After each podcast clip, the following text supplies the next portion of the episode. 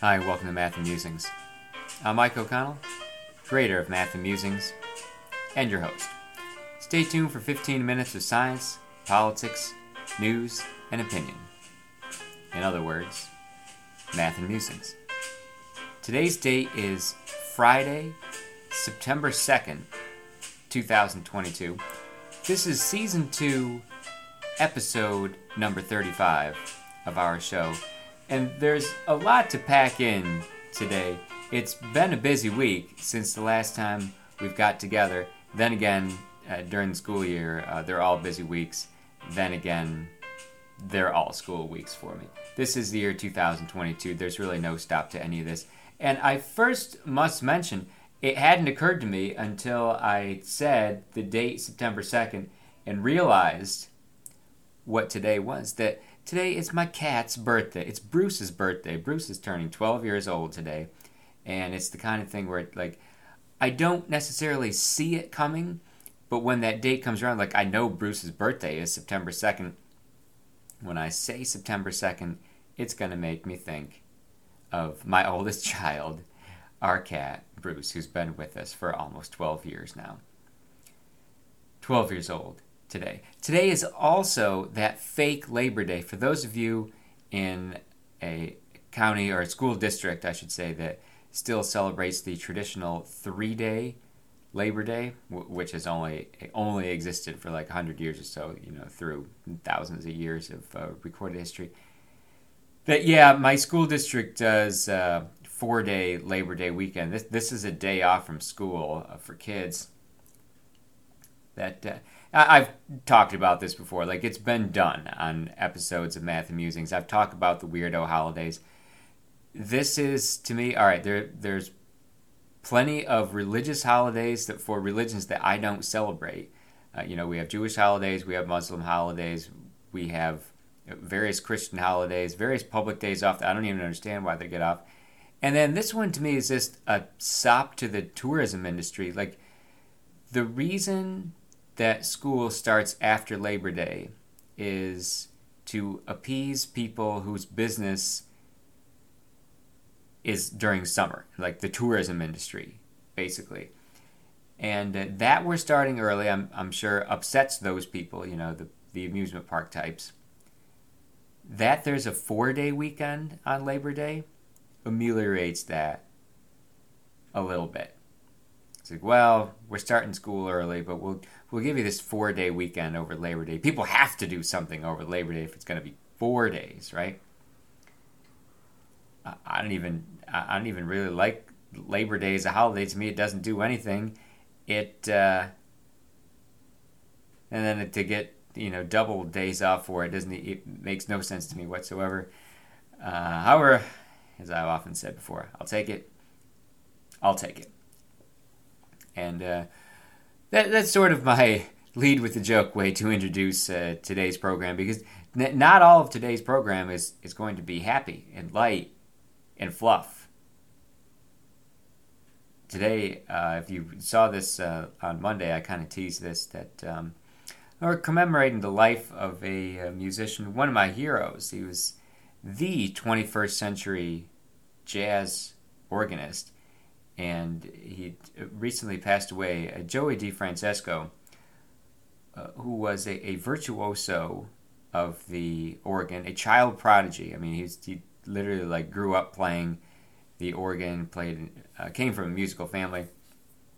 When he was, you know, you, these become tall tales. You know, every time I look, he, he gets younger, playing with Miles Davis when he was 17 or 15 or whatever he was played with Houston Person when uh, he was young, and you know these Miles was you know 40 years old, and he was Houston Person is 30 or 40 years old, and he was Houston Person actually collaborated with Joey on an album years after they first played together. On uh, the exact title of it escapes me, but the the uh, idea behind the uh, album is uh, songs made famous by Frank Sinatra everyone has a Sinatra tribute album. Joey's, along with Houston Person uh, playing the uh, tenor sax, really brings it. Uh, to say that Joey DeFrancesco's death was uh, unexpected, uh, is quite an understatement.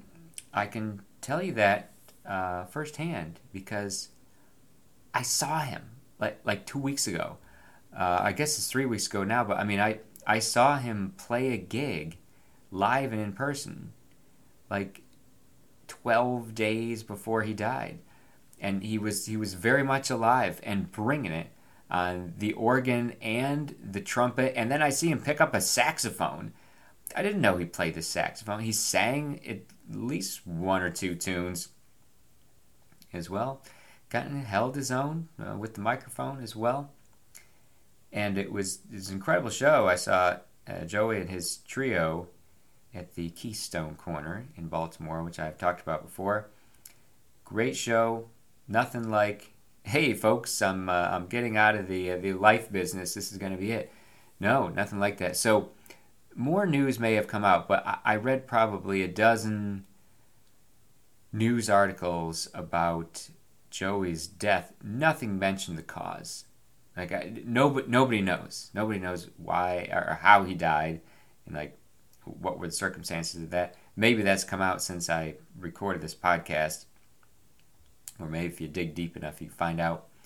Um, I guess it kind of doesn't matter. He's he's gone now. I'm very glad I had the opportunity to see him play in Baltimore. Uh, it was August 13th, and. Uh, it was, an amazing night because it happened to be talk about birthdays. It was Todd Barkin's birthday. Now Todd is the owner of the Keystone Korner, and has owned Keystone Korner sort of for 50 years. Yeah, you you heard that correctly. Now Todd is is only 76. So like he was he was a kid. He was 26 years old when he bought the original Keystone Korner. Now, he's not the first owner. The original Keystone Korner nightclub in San Francisco it existed prior to Todd's buying it in uh, late 60s, early 70s, like the heyday of like the hippie movement and uh, and such in San Francisco. Todd buys the thing in 1972. He's just 26 years old, and turns it from uh, what it was, various quasi legal activities that, that went on at the old Keystone Korner. So named because I, I, the story goes it was next to or near anyway a police station. Think like Keystone Cops. The the name was kind of a, a joke, you know, play on that. And uh, Todd owned the thing. This part I had to look up. I, I know this is their 50th anniversary. Todd owned the place in San Francisco from 1972 to 1983 and made it more jazz, like like a jazz club. It got a little avant-garde. Maybe it wasn't quite the Grateful Dead, you know. It wasn't Haight Ashbury, right? But it was San Francisco, like the San Francisco jazz scene, and was the location of many live records, including one of my favorites. This is Rahsaan Roland Kirk and his album Bright Moments. If you can believe it, uh, so Todd was like playing the tambourine or something that night, and then later wrote words to that song, Bright Moments, and performed with Joey DeFrancesco that night a couple weeks ago. Yeah, Todd got up just you know, he's always a man behind the scenes. He's, you know, turning the dials. He's, he's a producer. He's an impresario. He grabbed the microphone and sang along with Joey's band. It was, unbelievable. As I say, it was his birthday. They brought out a whole rack of cupcakes, and Todd blew out candles on the cupcakes. And I'm seeing all this because I, I got to like move out of the way of the waiter who brought this up because I'm sitting one foot from the stage. Like I could literally touch Joey's piano. Is it? It's sitting there on the stage, and uh, it, it was it was an incredible experience for me getting to see this firsthand, and then knowing that it was you know it's going to be all over less than two weeks later. It just makes it that more uh, unbelievable. Um, the the uh, modern Keystone Korner, by the way, which is in Baltimore, I've talked about many times before. I've been there, you know, eight or ten times, seeing different acts. They bring in the best jazz acts in the country. It out Blues Alley's Blues Alley. It's the best jazz club in the Mid Atlantic, maybe in the entire East Coast, maybe the entire country. You know, I haven't been to them all, but it's hard for me to imagine one that would top this. New ones in Baltimore. It opened about three years ago.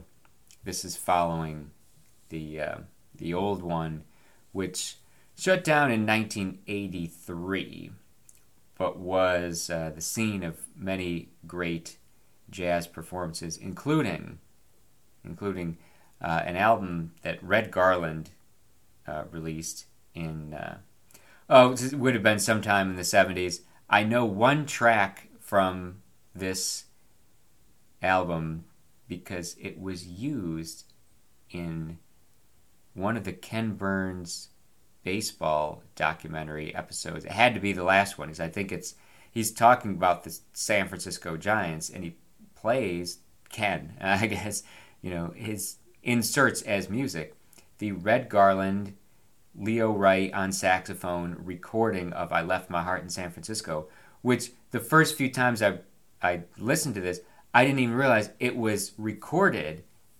not only in San Francisco, but in the old Keystone Korner nightclub, the original one that's in San Fran. And now they have the uh, the modern version in Baltimore. So many uh, many moments and bright moments at that old club, and now they've they've rekindled it. Uh, and Baltimore, I sing the praises of it every time I go there. I've, I've gotten to see quite a number of name acts at uh, the place. And uh, yeah, Todd Barkin sitting in with Joey DeFrancesco uh, trio. It was amazing to say the least, and then to uh, to know that well, that was had to have been one of Joey's last gigs. As I say, he died 12 days later. Uh, just an amazing musician, as I say, from a family of musicians, picked it up at a very young age but the organ was, I guess, his main instrument, and then later on picked up the trumpet, and then later on picked up the saxophone and singing. The guy could do everything, and his style of, of playing the organ, you know, it harks back to decades previous, but kept fresh in the 21st century. Uh, what an incredible talent, and that of course the guys he had uh, playing with him were top-notch musicians as well. It's, it was interesting. He had uh, I said the guys' names; they escaped me now. The guy playing drums, who I guess members of his family were sitting at the table next to me. Uh, like I was, I was in like the family section. It was great. And then he had another guy playing with him who also played organ sometimes, like a keyboard, various organ patches on it, and then sometimes picked up a guitar and played the guitar. Sometimes he had like two pianos and drums going on. Sometimes it was piano, guitar, drums. Sometimes it was drums, piano, saxophone. It was just three guys. It's always three guys coming together in various forms. Uh, you know, if you looked at the total number of instruments on the stage, it, it was um, quite impressive. But it was it was always just three people, except when Todd joined them picks up the microphone and sings. So, as I've said before, uh, Keystone Korner is one of the uh, the greatest spots on earth. That's where you want to head. And I, I don't get a nickel for saying any of this. They're uh, they're not one of the sponsors of the show. Sponsors of the show. I'm going to read you a list of the sponsors of Math and Musing, so you know who to support. Michael O'Connell Jr. That's it. This is a one man show. And uh, I appreciate your tuning in and listening today. It's every Friday. It's every Friday now that we're uh, into the school year and into fall. I get some more uh, timely stories about uh, jazz and baseball and uh, the end of the baseball season, the beginning of the football season, and uh, basketball and hockey too. As, as these things turn, it's always a good time for sports and jazz because that's what I do. So I appreciate your listening today. I'm gonna I'm gonna play off with a little uh, with a little jazz here. That's me playing the piano. No Joey DeFrancesco, but I mean, my my music I can play royalty free. And I appreciate you tuning in today. I hope you enjoyed the program. Tune in next Friday. And every Friday to hear more math, hear more musings. In the interim, uh, for more information or contact, you can go to MikeO'ConnellJr.com.